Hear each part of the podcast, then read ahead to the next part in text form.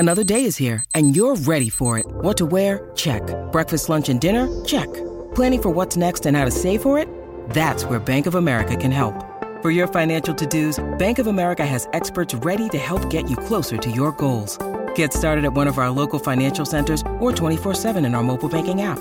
Find a location near you at bankofamerica.com slash talk to us. What would you like the power to do? Mobile banking requires downloading the app and is only available for select devices. Message and data rates may apply. Bank of America N A, member F D I C. When you need mealtime inspiration, it's worth shopping Kroger, where you'll find over thirty thousand mouthwatering choices that excite your inner foodie. And no matter what tasty choice you make, you'll enjoy our everyday low prices, plus extra ways to save, like digital coupons worth over six hundred dollars each week. You can also save up to one dollar off per gallon at the pump with fuel points. More savings and more inspiring flavors make shopping Kroger worth it every time. Kroger, fresh for everyone. Fuel restrictions apply.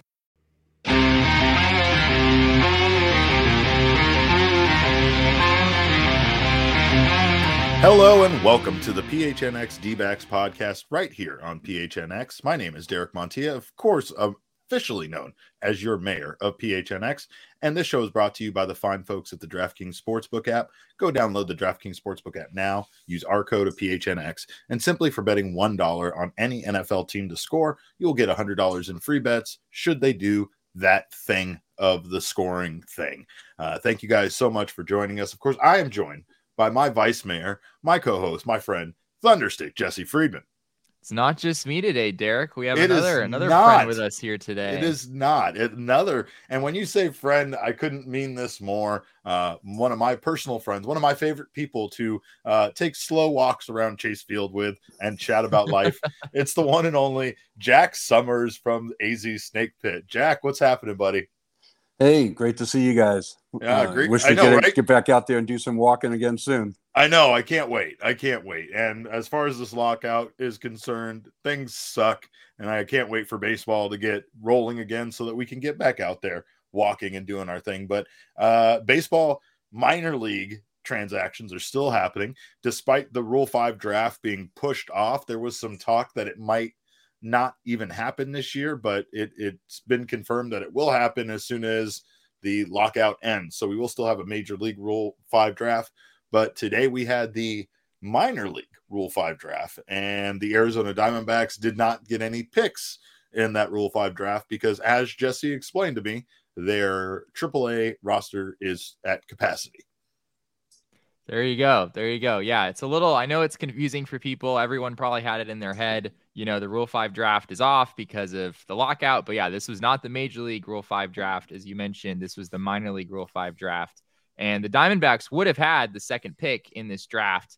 Um, but like you said, their triple A roster was full. And so they didn't have any anywhere to, to put anyone. But they did have three players that were taken uh, from them in the process, which I'm sure we'll talk about. Uh, Andrew Young, which of course is kind of the headliner name here, a name Diamondbacks fans are certainly familiar with, uh, along with Matt Brill, uh, a pitcher from Double A, and Ben DeLuzio, uh, who's an outfielder who's been in the organization for quite a while. So uh, three players gone. They didn't bring anyone in. Uh, not together, not altogether very surprising though, considering uh, their roster was full coming into today.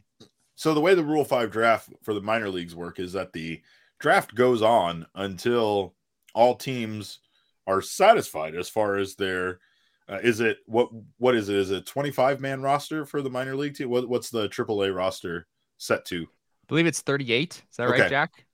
I believe so. Yeah, I'm not sure of that number. Okay, yeah, thirty-eight. But I believe is the is the magic number. I don't know where that comes from. It's such a random, arbitrary yeah, number, but right. thirty-eight is the number that I've seen today. Like so many things in baseball, Jesse, it's a random, arbitrary number. But uh, the Miami Marlins actually went five full rounds, taking five players. The only team to take five players in the Rule five minor league draft. And yes, you're right about the uh, players the Diamondbacks lost. These were uh, players that they had no way to hold on to, and we pretty much knew that Andrew Young was going to uh, be be taken away, I think, in this in this draft. Yeah, I think it's a little tough, you know, for the D-backs to have to lose him this way um, in some yeah. some regards, because, you know, he came over in the Paul Goldschmidt trade, of course, and uh, he showed a lot of promise with his power in the minors. Um, unfortunately, you know, in his two stints in the majors, uh, he had two glaring issues that kept him from establishing himself. He couldn't really um, establish himself defensively. He wasn't really very competent in any defensive position that they put him in, and he was striking out too much. He's got a lot of power, though, and um, if the D H comes into effect next year, it's not a bad right-handed hitter to have stashed on your triple A roster. There you go. There you go. Another notable D-backs player or player connected to the D-backs at one point uh, is John Duplantier, who was taken. Wait, didn't, the... didn't we didn't we just talk about him? Two we days just ago, talked Derek? about wasn't, him. Wasn't, yeah. Isn't he a Giant now? Is he on the Giants? He, no, he is now a member of the Los Angeles Dodgers. Jesse, uh, he uh, is life, now life comes a at Los you fast Angeles if Dodger. You're a former D-backs prospect, yeah. right? Things, I mean, things move quickly. Next week, he's going to be playing for the Colorado Rockies, and by the time the season comes around, he'll be a San Diego Padre. It feels like, but uh, yeah, John Duplantier is on the Los Angeles Dodgers, and as Jack said before we got on air. Uh, uh, there's there's another guy that we'll probably be biting our pillow about, especially now that he's part of a quality organization like the Dodgers, who absolutely convert guys into a uh, you know major league stars. They they do this all the time, where they pick up players that have kind of been discarded from other teams, and it would be no surprise uh, with his promise and his ceiling that there once was for Duplantier that the Dodgers do that with him. It's bad enough it, that he was ended up in the division in the first place, but to end up on the Dodgers, right, insult right. to injury. I know. It really, I don't. I'm curious what you have to say about Duplantier, Jack, and just his his career as a Diamondback. It feels like obviously there's a history of injuries with Rice University. It just seems like pitchers there have, have had issues. Um, you know, over the last over the last, uh, there's a pretty decent track record there as far as I can tell. Um, but yeah, he just never was really able to put things together at the big league level. There were stints here and there where he kind of looked like, you know, the top prospect that was at one point, you know, a big a potential, potential trade piece for the team when they were going after Manny Machado and looking at doing other things as well. Um, but now, you know, Diamondbacks fans, yet again, we've been in this position a number of times where a pitching prospect just doesn't pan out for, for one reason or another. What's your take, Jack, on what you've seen Duplantier do or not do over these last few years? Well, you know, when he was in the Arizona Fall League, I was pretty impressed in eighteen. Yeah. I, I got to see him pitch a number of times. His stuff looked great. You know, he was dominating. He was blowing guys away at the top of the zone with his fastball, locating his curveball. I mean, you know, he just he looked really good. And I was excited when he got called up. But like you mentioned, the, the injury bug, number one, um, first and foremost, was just following him around from his years at Rice. And uh, it seemed like almost an inevitability. And then really in two thousand nineteen, I, I hate to be hypercritical, but I, I've written about this before. I think the team completely mishandled him as well. Um, yeah. I mean, you already know you have a guy that has these these issues, and yet they yanked him up and down five different times in the two thousand nineteen season, in and out of, between rotation spot and bullpen role, um, you know, and never let him get a proper innings build up in a me- methodical, you know, uh, methodical way. Yeah, yeah. And so I, I, I just think that it was it was horrible the way he was mishandled. And in Jack, twenty nineteen. I told Jack about that story I told on the show the other day about Duplantier just being uh, on the, on the street corner out, right. outside of Chase Field with his bags. And just, I don't know. I, I again, it might've been a miscommunication. There might've been a lot of different things going on there, but I think when you paired it with how much he was called up and sent down that season, it was just, I mean, that photo, a photo of him standing there could have been a representation of his time with the D-backs, just standing on the corner outside of Chase Field yet again with his bag ready to go down just so he could come back up mm-hmm. eventually a few weeks later or even a few days later in some cases. Definitely. I agree with that. And uh, Jack, I, I, I really, we really need to get into um, your history obviously here, because I know you're a writer obviously for A Z Snake Pit and uh, a, a dear, dear friend of mine, but uh, I wanted to talk about your history with this team and your history with baseball. I, I mean, I, I'm aware of it, but I wanted to kind of get let everybody else in on kind of your time with this team. Um, well, it really, I was living overseas for a long time, big chunk of my twenties and thirties, um, uh, from nineteen seventy-nine through two thousand. Just had always been a baseball fan, had always been into uh, baseball analytics really since I was a kid playing stratomatic baseball. Um, I learned how lineups worked and probability and all of that. Um, it was a great simulation game when I was a kid, played with cards and dice. Yeah. And I simulated an entire season based off the nineteen seventy-one season when I was like twelve, wow. thirteen years old. Wow. Um, and kept all the stats. And uh, it, I learned wow, I really thought I young. was a I thought I was a nerd as a kid, Jack. I was My gonna God, say that, I am incredible. in I am in a room with some savants at a young age when it comes to this game. Well, it's funny. I was still playing the game at that point in my life. I played through junior high and high school and, and all of that. And uh, so I would come home from practice or the games and then run up to my room before dinner and, you know, play a couple of games real quick and keep the stats and keep the score, you know, and just start figuring you, everything out. So you really have to love baseball to live your life like that. I mean, oh, well, I'm I was sure born in Cooperstown, dude. Yeah, there you go. My God, you're like the Jesus Christ of baseball or something. Like, was it Immaculate Conception as well? No, I mean this. I've because... actually had to bring my birth certificate to the bar a couple of times to prove it because when I've said it. that, people are like, "Yeah, right." Yeah, right. Oh man, that makes too much sense because it's in your blood. You know, like I'm sure there's some kids now that come home and uh, you know play fantasy baseball or hop on their PlayStation and play M L B The Show after coming home from baseball practice or whatever and just right. live that life from sun up to sundown. But uh, I don't know. I I guess, I mean, I think about me. I was I was always a basketball kid myself when I was younger. So I, I did do that with basketball. I mean, I remember going out during a, a halftime of Suns games and playing a quick, you know, fake game in my driveway before running back in and catching the second half. So as much as that sounds amazing, I guess we all kind of had that thing that we loved so much that, you know, couldn't get enough of it. Yeah, basically. I mean, it was tough to follow all those years living overseas. Again, Stratomatic Baseball, I used to buy it every year right up until yeah, my twenties. Yeah, yeah. Um, you know, and then when I when I finally repatriated back to the United States in two thousand, Um, not long after, I got involved in some message boards. Um, I don't know if you remember the uh, Diamondbacks bullpen dot org. Um, oh, yeah, yeah. That, yeah. Prior to that, actually, we used to chat on A Z Central. Okay. And then just the A Z Central section. Shut down commenting. Yeah. And mm-hmm. uh, so uh, Jim McLennan, who runs uh, A Z Snake Pit at the time, helped us set up uh, a, a message board. And through that message board, I started meeting a lot of people online and blogging and writing and putting in my analysis, all the things that I had learned over the years um, from reading Bill James and just watching the game and following it like a nut. And in two thousand five, um, a fellow that um, runs the Diamondbacks uh, broadcast from the stage, the stage producer, the stage manager, a guy named Scott Snyder, who's also a dear friend, um, he reached out and invited a bunch of us to the ballpark one time because he'd been following our threads. He'd been following our game threads and the things that we said and wrote. And he thought it was a lot of fun and interesting. So we, we like a dozen of us ended up getting invited up to a conference room. And uh guy that did analytics at the time um, for the Diamondbacks named Jim Cassandro. Um, he came in and talked to us first. And then uh, Mike Rizzo, who was director of scouting at the time. Mm. Um, he didn't get the G M job. Josh Burns did. So Mike went and took the assistant manager, uh, general manager job at the, in Washington. Of course, the rest is history there.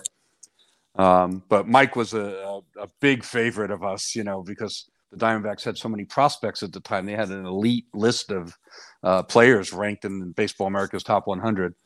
And, uh, you know, just through all of that, we we made contact. And the next thing I know, in two thousand six, uh, Scott invited me to the booth to help do stats and scorekeeping for the on-air talent. Because he'd seen what I was writing and the things I was putting in the game threads, and he just thought I'd be good at it. The the fellow that usually does the stats, Kurt Zacher, um, you know, he'd needed time off once in a while. Um, and also later on, he ended up working down in the broadcast uh, truck for, for about a year while somebody, a woman was on maternity leave. So they needed somebody in the booth to do it. And through two thousand six and two thousand seven, I did that part-time. Hmm. And uh, had a blast doing it, you know, working with uh, Grace and Sutton and um, sometimes with Joe Garagiola. And, uh, you know, it was really a blast. And I, a big part of what I did was write uh, pregame scouting reports and um, information for the for the broadcasters to be able to use during the broadcast beyond just head-to-head stats or whatever, you know, the basic stuff. Those reports started getting circulated and became popular and eventually ended up in Josh Burns's hands. And Josh Burns offered me a position as an analyst in their front office, um, doing stats for, for that, you know, and uh, next thing I know, in two thousand eight, I'm actually working for the Diamondbacks as an analyst. So that's wow. kind of how I got into it. Um, You're like, I did that, it for two years. That's it was like a blast, a, a, a wonderful a, time. A stat nerd's dream as far yeah, as that sure. is. That's incredible. A Major League incredible. Baseball stat nerd. And I mean, I don't know. I think we all did that. I, I think, I think sometimes uh, of my time on message boards about sports and pro wrestling, and the fact that I'm here doing this stuff now is crazy to me, but you, you got to work for the team doing it and providing your insight to them based on the fact that you were doing such good analytics work on, on your own. And I, I, I just think that's incredible. I really do. I think it's incredible that they noticed it, uh, you know, and, and acknowledged it without having, I guess, your typical, you know, qualms about reaching out to someone who might not be working in baseball or, you know, like some teams would require that you actually had experience in baseball to bring you on in the, some sort of role like that. And I, I find it to be fascinating that they didn't need that, that they just, uh, you know, enjoyed your work and thought it was good enough that they wanted it to be part of their team. And that's, fa- that's fascinating to me. Yeah. I'm, I'm forever grateful for, to both uh, Derek Hall and to, to Josh Burns for giving me that opportunity. And of course, Scott, the, my friend that got me going in the first place. So, you know, it's been, it's been a fun ride. Um, I left in two thousand ten to go back to Asia, um, take another job in the shoe business because the money was too good to pass up. And the uh, financial crisis and the real estate crash gave me a hit. Yeah. So uh, I went back over and fed the kitty for another six years. And I came back in sixteen. And then one, by the time I came back, um, you know, the regime had changed and uh, a lot of things had kind of almost passed me by. Um, you know, what they need now is different than what my skill set is really. Mm. And uh, so I just I'm not so sure about that, Jack. By doing the writing, and that's I've, I've read I've to... read your stuff, I've seen your stuff, and I've seen and had conversations with you. I'm not so sure about that. I don't I don't know if the game like it, I, I compare it kind of to Brent Strom, where I think you have a lot of experience, but you have always been a person that's embraced analytics, embraced the numbers behind it, and saw uh, the importance in translating it over to, you know, baseball players for their success, right? But also, like Strom has said, there's a there, there's a way to translate it, and that's kind of someone like his job is to take this information and make it more palatable for, uh, you know, a baseball player to take in rather than it being this daunting, you know, information and series of numbers. But before we go on, I just want to remind everybody that they can use whatever analytics and numbers they want to, to use to go onto the DraftKings Sportsbook app, use our code of P H N X, most importantly, and you will get one hundred dollars in free bets should you bet one dollar on any team to score and have them do that thing. Uh, you'll be a winner once any point is scored in that game. New customers who bet just one dollar on any team to score can win that one hundred dollars in free bets. It's that simple. DraftKings Sportsbook customers can also get skin in the game with the new same game parlays. Of course, I am Mister Parlay. Uh, I will acknowledge, as I have many times in the past, that's not as good as Big Papa Parlay, but I'm still working on a new nickname. Uh, I hit my parlay this weekend, and I won't stop talking about that, despite the fact that I was on the bet show uh, and I said very stupid things that made me look dumb. Uh, my bets did not uh, come through for me. And apparently Johnny Venerable, who is shrinking, by the way, every single day, he's going to be a tiny uh, disappearing man soon enough. Had he's shrinking some, every day. yeah. Shane is Shane told me that Johnny is shrinking just a little bit every day. So watch out wow. for that. Uh, soon he'll fit into his own hat, but Uh, he he had some unkind things to say about me, and deservedly so, because not not a single one of my bets hit this week, and I was humbled. But my bets in real life hit, and that's what's important, and that's what's important for you. You can talk about the bets with your friends all you want, but as long as the ones that actually hit hit, that you actually put money on hit. Uh, that's all that matters. So combine multiple bets from the same game for a bigger payout. The more legs you add, the more money you win. And I have a uh, Cowards Parlay for you in just a little bit that I'm going to give to you guys uh, for the Thursday night football game. But remember, Draft, DraftKings is safe, secure, and reliable. Best of all, you can deposit, withdraw your cash whenever you want. And that code, again, was P H N X for betting one dollar on any team to score and winning one hundred dollars in free bets instantly if they score. Uh, twenty-one and over only, Arizona only. Gambling problem, dial one eight hundred next step. New customers only. Eligibility restrictions apply. See DraftKings.com slash sportsbook for details. Uh, getting back to Jack Summers and his incredible experiences in baseball and beyond. Now, uh, you worked uh, in shoes, right? That's what you were doing overseas, both. Was that originally and on the most recent trip over where you were just referring to? Uh, yes. When I uh, when I first went to Asia in seventy-nine, I went to Taiwan and I was teaching English and just kind of slumming around. I took a break from school and then I ended up uh, getting into the shoe business, meeting my wife, starting a family and staying there. Um, and uh, so after you know, I started as a quality control inspector, just walking up and down the stitching lines and checking the uppers stitching and making sure everything was uh, as best as I could tell. And then made a career out of that. And um, when I first came back to the States, finally in two thousand, after twenty, you know, twenty-one years of being over there, I'd been in Taiwan and Hong Kong. I'd been traveling in mainland China from nineteen eighty-five onwards. I'd learned how to speak Mandarin Chinese throughout all of that. And um, then when I went back in two thousand ten, I actually went and lived in China full time. Prior to that, I was living in Taiwan or Hong Kong and traveling in and out of China periodically. But in two thousand ten, I actually lived in China full time for about six years. Um, and, you know, be, uh, and that was also in the shoe business. So that's that's that's kind of the background on that that end of it. And that's how you became the shoe wizard, obviously. Exactly. Uh, yeah, I'm not humble about my accomplishments. No, no, not at all. Not at all. Just go right to the shoe wizard. Were these, uh, I'm just curious, because I don't know if we ever talked about this. Were these like tennis shoes, boots? What were, oh, were they? Just every a... kind of shoes you can okay. imagine. I mean, I've, okay. I've been, work. I've worked for different companies. Some of the companies I worked for were trading companies that had different divisions for men's, for women's, for outdoor, okay. for athletic. Um, I worked for Rockport um, and did those kinds of shoes. I worked for New Balance and ran their oper- the last uh, four years I was over there. I ran New Balance's operations in China. That's interesting. Um, so it's all it's all manufacturing, sourcing, product development, pricing, quality control, overseeing all that part of it. Well, nothing to do with sales or marketing.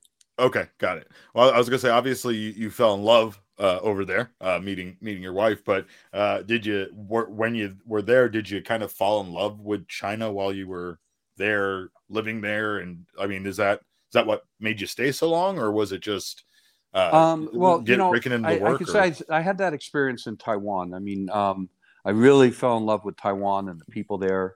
Mm-hmm. Um, you know, just the whole culture and atmosphere. Of course, I was very young, you know, I was in my early twenties and so sure. adventurous and exciting. Um, but, you know, the people there are just so friendly and outgoing and warm and, and uh, you know, fun to be with and love to party. And, you know, so it was, it was, a, that was, that part of it was great. China was different because when I first started traveling in China, it's the early middle eighties and they had just opened up. And I mean, you know, half the people were still walking around in Mao suits and they hadn't really, you know, become what China is today yet. Sure. So that part of my China experience was a little bit different. They were they were a little bit more innocent, really. They were just kind of opening up to the world. Yeah. Um, by the time I went back in two thousand ten, you know, it, it had just exploded into what you see today already. And um, it had become very materialistic, uh, you know, which it wasn't that way when I first started going there in the eighties and early nineties. And um, they, they kind of lost their soul a little bit along the way, in my opinion, as, as, as the way the governments run things over there. I don't want to get political, but you know, it's just really become quite a different experience. So it's hard to say I fell in love with China, but the people are always wonderful. I mean, you know, the, the people in both China and Taiwan just always treated me really well. And I had a lot of fun with them and learned a lot over the years. And you know, felt like I was able to contribute in both societies too, as well. I mean, the, the yeah. work that we did employed a lot of people and all that. All right. All right. Well, and, and I guess the reason why I ask is I just, I, I, I am so terrified sometimes, despite all of my travels, to think about going somewhere and, like, you know, set, setting uh, roots elsewhere. You know, like, I have lived in Arizona the majority of my life. I've, I've had my share of adventures. I've gone elsewhere, but I, I guess I always kind of find it fast, fascinating when someone leaves, you know, and, and goes to another country and decides uh, that, that that's where they're going to live. We all have free will, right, over our own actions. It just seems like such an odd thing at times, but uh, I also understand it, because places I go, I fall in love so easily. Uh, sometimes it's not even big international cities. Sometimes I just go somewhere right here in Arizona, uh, you know, like Williams or, uh, you know, one of those kind of smaller towns. And, and I, I instantly think, like, I, I, I want to live here for the rest of my life. This is what I want my life you, to be. Are you, you leaving know? us for Williams? No, I'm definitely that, not. Never. No, never. Not doing that. But um, I do. I, this has been bothering me. This has been, I I've lost sleep over this. This is uh, living in my head rent free. It's like what it's like. It's like the end of the movie Lost in Translation, where we don't know what Bob whispered to Charlotte. And I, I need to know this, Jack. What was your conversation with Tori Lovello's daughter about? I'm sure it was innocent. Oh. I'm sure it was just nice passing conversation, but we, we played it on this show. Uh, we talked about it because I, I thought personally that it was uh, just a, a small peek into our relationship with Tori, right? I think as people in the media, we definitely have a relationship with Tori. And I think Tori is an absolutely outstanding individual to cover and interview yeah. and interact with, right? I remember not too recently, uh, you you had said something to him before you asked the question, basically saying, like, I hope not to offend you with this question. And I and I think before he answered, he stopped and said he didn't ever want you to say that again, because he knows you're never going to be offend, you know, you're you're never meaning to offend him or anything like that. But I when when I heard you say that, I so feel the same way, because Tori at times does feel almost like, you know, a friend or like a coworker at times in this job that we do covering this team. He's so personable. He's so easygoing. He's so easy to talk to. Uh, but more than anything, I feel like he really does uh, talk to us in, in a very friendly, you know, like I said, like a coworker type way. Right. And I, I felt like the best example of that was when you he asked you to speak to his daughter because he was vacationing with his family in France, and he just he got so excited to get you to talk to his daughter. He was like a little kid. Uh he was like, no, hold on hold on Jack, I need you to talk to my daughter. I need you to say something in Chinese. And I just I loved that clip so much, because again, it just it's so it, it's such a great and example. It encapsulates what he's like. I mean, yeah, he's so human, right? And he shows interest in other people, and he's got such an intellectual curiosity about all things. So, I mean, that Definitely. you're you're hitting the nail on the head of what, what he's like as a guy. Well, he and, and I had, and some um, people don't let us in like that, and, right? I was going to say some people don't let us into their personal lives like like he does in this yeah. instance. Well, he and I had chatted a couple times. I told him a little bit about my background, and I, you know, and it came up that I spoke Chinese, and um, his daughter had studied and and uh, and studied overseas, and she she speaks Chinese wonderfully, incredibly, and so, so um, well, yeah. All, not all I, not you know, that when we he would know. Speak to her, I just said to her, I said, "How are you enjoying Paris? Are you having fun?" That was. That was the main point of it. I said, you know, is Paris a lot of fun? And she's like, oh, yeah, it's really a lot of fun. And, you know, and then, um, you know, I just introduced myself by my Chinese name, and she introduced herself by her Chinese name. And, uh, you know, it's just uh, we complimented each other on our Mandarin, and yeah. it was very brief. But yeah. You, well, you guys, you guys both speak well. You, like Jesse said, obviously, I have no clue. I have no clue if you guys are pronouncing words right. I have no you guys, clue. You guys could have been making up crap, yeah. Jack, and we wouldn't have had any idea. We would have been so. like, "It's beautiful. It was beautiful. Their pronunciation is so beautiful." But it was, uh, it was a great moment. I love, I love stuff like that, and uh, yeah, it was. I, I knew it was going to be just pleasantries, but I just had to ask. Uh, and, and I'm sorry for prying too much, but I needed to no, know. Not at all. um, so get, getting getting into uh, this Arizona Diamondbacks team, I wanted to get your thoughts on uh, what they did during the offseason with their coaches and the few players that they picked up. Uh, do you, do you think that this actually has a chance over uh, to translating into success on the field next season? Um, I, I think that uh, above and beyond any expected improvement, simply due to, you know, positive regression to the mean. I don't know if that's a problem. Jesse, you can tell me if I can even say it like that. Yeah, yeah no, yes, you can. That's fine. That's fine. Yeah.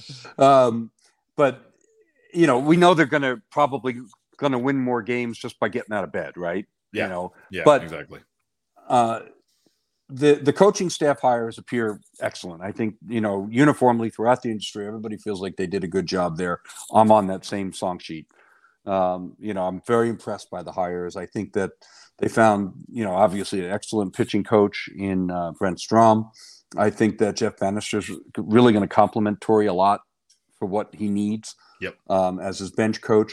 Uh, I don't know a lot about Joe Mather, um, you know, but it seems like a pretty solid hire, and, and I like the way he interviewed, and he seems like a highly intelligent guy, but, um, and, you know, he's acutely aware of the need to translate concepts to players as players. So, Um, I think all of that's that's going to going to play well. And of course, get, they got the best coach in the business back uh, in Dave McKay, which is like making a new hire because they didn't have him last year. So all the way around, I think that the coaching staff's going to be very strong. As far as uh, the player moves, I mean, they did they did two major things. They got Jordan Luplow, of course, um, and uh, you know, he's a right-handed bat. He's got some power. He takes some walks. He can play a few corner positions.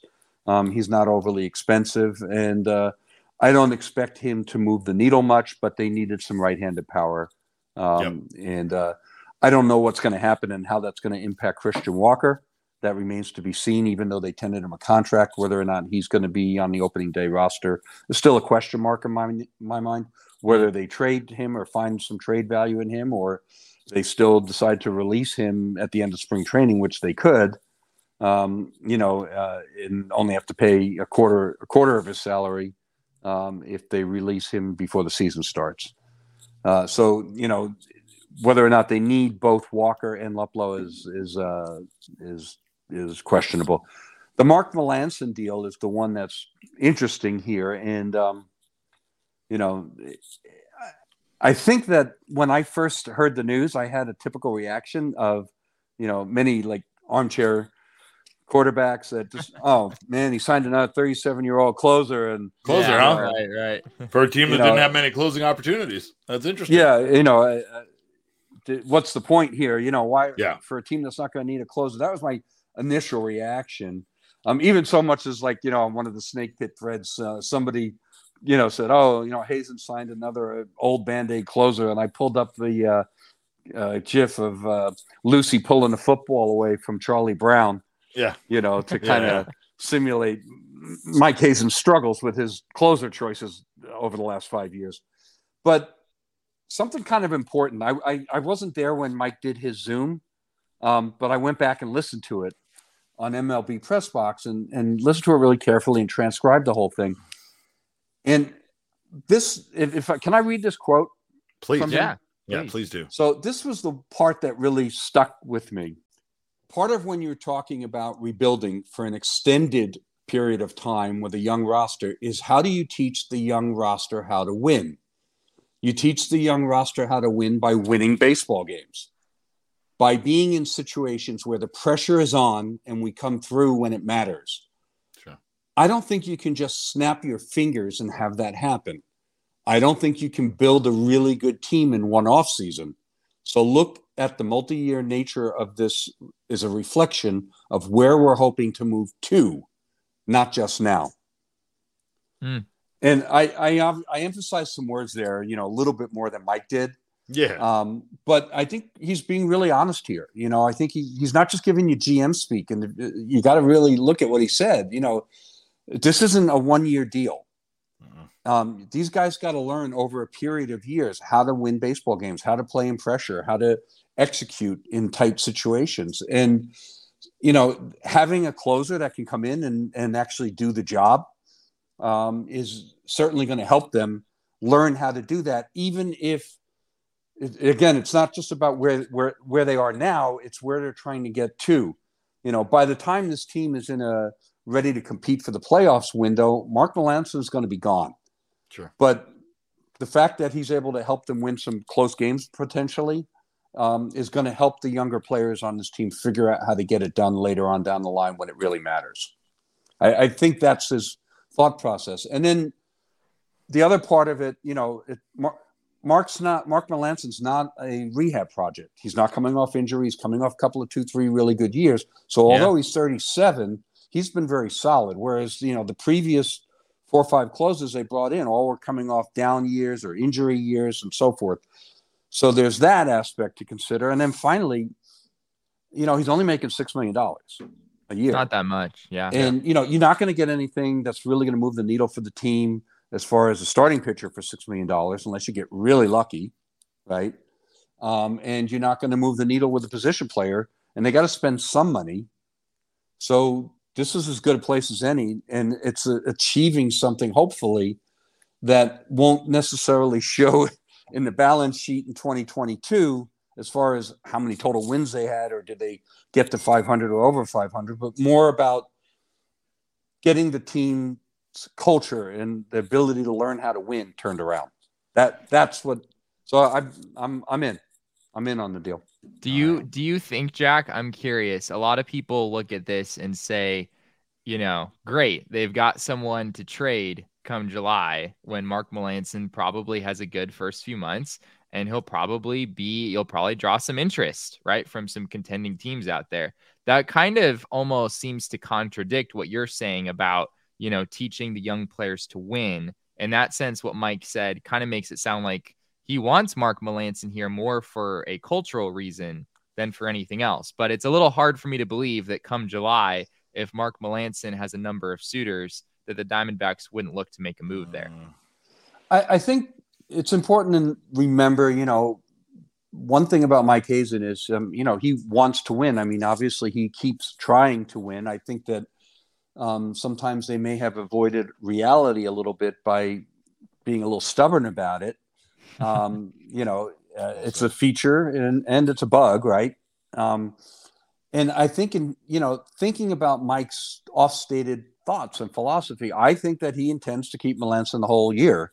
Um, mm-hmm. But, you know, if they get to July and they're twenty games under five hundred and, uh, you know, the team's floundering, Um, you know, obviously he'll do what he needs to do at that point and to try to build the team up further. But if they're, you know, five games under five hundred and exceeding expectations, then I think he'll roll with it. I think also too, uh, just in regards to that, he's all, he's cheap. So he's not like other free agents in the past where they kind of wanted to part ways with them due to their contract and they didn't, you know what I mean? Like, Or, or they were just worried someone else is going to take them at the end of the season, so they want to try to get something for them at the trade deadline. Uh, I, I don't think that's going to be the case with Mark Melancon, but I also think the Diamondbacks, like we said about Ketel Marte and Carson Kelly, are, aren't going to not listen to offers on anybody. So it's it's always a strong possibility that if they're not doing well, they could part ways with anybody at the trade deadline with the way that this team is built and and. you know, as far as the direction they're going with, with the youth movement and everything like that, they they might be targeting farther than twenty twenty-three as, as their deadline for being competitive, which isn't unrealistic, but it's something that fans don't want to hear, right? Fans don't want to know that yeah. their target for being competitive is over two years down the road, three years down the road. They, they want to at least believe that it's closer than that. And I understand why, you know, I, I wrote an article about this a month ago, you know, um, it's since basically divisional play in over fifty years, right? Um, there's been two teams that finished with a win percentage under three fifty and had a five hundred record or better the next year. Hmm. And both happened in the eighties, the nineteen eighty Oakland A's and the nineteen eighty-nine oh. Baltimore Orioles. Nobody's done it since. No team to finish sub three fifty win percentage has even finished five hundred since nineteen eighty-nine. Um, never say never, right? You know, insert that uh, there's still a chance meme right now, but the odds are so stacked against this team even achieving five hundred in twenty twenty-two. Um, and in the analysis that I did on that, I mean, with the exception of the Astros, Um, who had, were on their third straight season being that bad. And then two years later, they were competitive, um, you know, to the point of making the playoffs. But, you know, that's what it takes, right? You know, yeah. that type down to the studs teardown. Um, you know, the, the odds are pretty against this team even getting back to the playoffs by twenty twenty-four. But, you know, they just, that's just how long it takes. This is a multi-year deal. Um, and you're breaking precedent, you're breaking history if you do it any faster than that. Let's let's do that. Let's break history. I don't want to wait that long. I'm gonna Jack, never Jack's say never. Bringing, Jack's bringing the optimistic takes. You I know. Hear that, you hear that, ladies and gentlemen? They're going to be lucky to be in the playoffs by twenty twenty-four. And Jack, here I was, here I was drinking the Kool-Aid about next season. But um, Jack, we thank you so much, man. We appreciate your time, uh, and definitely we're going to have you back so we can chat some more baseball. Uh, talk about this lockout a little bit more next time, and maybe we can get your thoughts on. on, uh, you know, what, what we might actually see implemented in this new C B A, but we'll definitely have you back on soon, bud, if you have time for us. And we I'd appreciate, love to. we appreciate, appreciate it so much. Uh, you guys can follow Jack on Twitter at shoe wizard fifty-nine. Uh, and again, he is a writer over at a z snake pit dot com, our friends over at Snake Pit. So thank you, Jack. We appreciate your time so much, my friend. Thanks, Derek. Thanks, Jesse. Look forward to seeing you guys again soon. All right. I look forward to our Thanks, walks Jack. again. We got to get walking around that stadium. Definitely. Again. All right, man. Uh, all right, Jesse. Well, uh, I want to remind everybody we have our uh, my latest piece up at go p h n x dot com covering the collective bargaining agreement and how it could potentially see the Diamondbacks still get that number one draft pick, uh, or do the total Diamondbacks thing and end up with the the third overall draft pick after all is said and done. Derek, but... my my take on your article is that, you know, it was very insightful. And yet also I feel like when like it just is so you, because you're just so obsessed with the whole tank season, the Elijah Green. It's just so on brand for you, Derek, to come out with this with his hot take about how the Diamondbacks still have hope of getting the number one overall draft. I'm holding on to hope, Jesse. I'm holding on to hope. I want Elijah Green. Uh, you know, uh, as a matter of fact, we had a comment today that uh, Elijah Green is not the surefire number no, one overall no, draft pick. And not, I completely agree with that. I completely agree. I just think for me personally that he is a great fit for this team. And I want to see this team draft him. I want them, him to be their top overall draft pick. So that's my hope. My hope, if the Arizona Diamondbacks do not end up with the number one draft pick, that they, uh, that, that someone else doesn't draft him and that he goes second or third whenever the D-backs can. Uh, what I what I will say is the the total D-backs thing, I guess, really would do would be to move down to third, have Elijah Green fall to them, and then still not draft him. That would be the Elijah, that would be the D-backs thing to do to me personally. Um, but you guys can check out that article over at go p h n x dot com. Become a member. You can get become an annual member. And for fifty-nine ninety-nine, you will get an annual membership along with a free t-shirt over at the p h n x locker dot com. Uh, you guys can keep the t-shirt for yourself and give the membership away. You can keep the membership for yourself, give the t-shirt away. You keep both for yourself. You know why? Because you deserve it. And I want you guys to do whatever you want to do for yourself. Treat yourself this holiday season, because remember, as we get older, there's not as many people that are going to treat us uh, as well as we need to treat ourselves. So go get yourself a membership. And if you don't want the annual membership, you don't want this sweet, sweet merchandise that I'm holding up right now that you can't see because this is an audio only podcast, uh, you can still get the month to month option. You'll, you'll get your first month for just fifty cents. Go have a little taste, see if you like what we have, see what we're offering over at go p h n x dot com. And hopefully you'll stick around and become a member for life. That's what we want from you. Uh, and of course, Jesse has some stuff coming up. Jesse had a wonderful breakdown about Mark Melancon that got rave reviews. So please come check out our writings and our scribblings. We love you for it. And we'll also Uh, join you in our members only Discord. We'll get you our free members uh, or members only discounts over at the P H N X Locker. And, you know, we'll grow this thing over at P H N X together. We can't do it without you. And we appreciate your guys' support so much. Uh, before I let you go, I did want to give you my DraftKings pick of the week. Uh, I forgot to do this last week. Jesse. Mm, and so I am going to make cowards parlay. I'm, I'm going to make up for it by giving you two this week. Uh, this first one is a pick of the week for Thursday night football. And yes, Jesse, you're right. It's another cowards parlay. This one's at plus six hundred. It's going to score you a little bit of coin without being too dramatically, uh, uh, without too much risk. I am taking Najee Harris as an anytime scorer. I do not believe in Ben Roethlisberger in the cold, uh, even if I, I think they have a dome stadium in Minnesota. I don't care. It's still cold. Uh, I'm going under two forty-nine and a half yards for Ben Roethlisberger, and I'm taking the over uh, forty-three and a half points because, again, it is an enclosed stadium, so the weather isn't going to impact it as much, but I don't believe in Ben Roethlisberger, and neither should you. That's so, a, that's a fascinating take there, Derek. Yeah, yeah.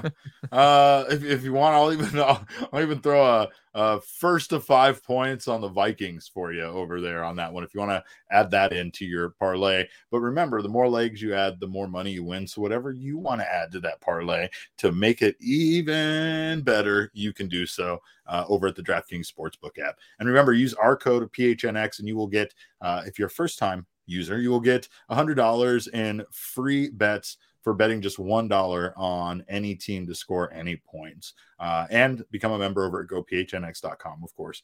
We thank you guys so much for listening. We can't thank Jack enough. I will have we will have Jack back for sure, because Jack is an incredible just such person. a fascinating guy. Like he's a Jack fascinating guy. He's in the D-backs front office. He worked in the shoe business in Taiwan and China for like thirty years. The more you talk to Jack, the more you're just like, wow, this man is incredible. The layers. He's it's the onions. He's the yes. layers of onions that, that you peel back. That is Jack Summers, but we can't thank him enough for joining us. Of course, uh, again, you can get him on Twitter at shoe wizard fifty-nine. I am at cap underscore caveman with a K. Jesse is at Jesse and Friedman. Our show is at PHNX underscore D-backs, but of course, all roads lead to at PHNX underscore sports. And that is on Twitter, Facebook, and Instagram. Uh, we thank you guys so much for listening. If you're listening to us right now on your favorite audio podcasting app, please subscribe to us there. Leave us a five-star review, and then go over to YouTube and subscribe there and sign up for notifications so that you don't miss any of our wonderful Arizona sports content, like Frank Sanders getting a tattoo that has caused national, or not national, but a little bit of local media buzz around here. Yeah, so not yeah. only are not only are we giving you the news, but we're over here making the news at P H N X. So we thank you guys so much for being a part of the family. We appreciate it. On behalf of Jesse and myself, we can't thank you enough for listening. And remember, kids, baseball is fun, but it's so much more fun when you can bet on it.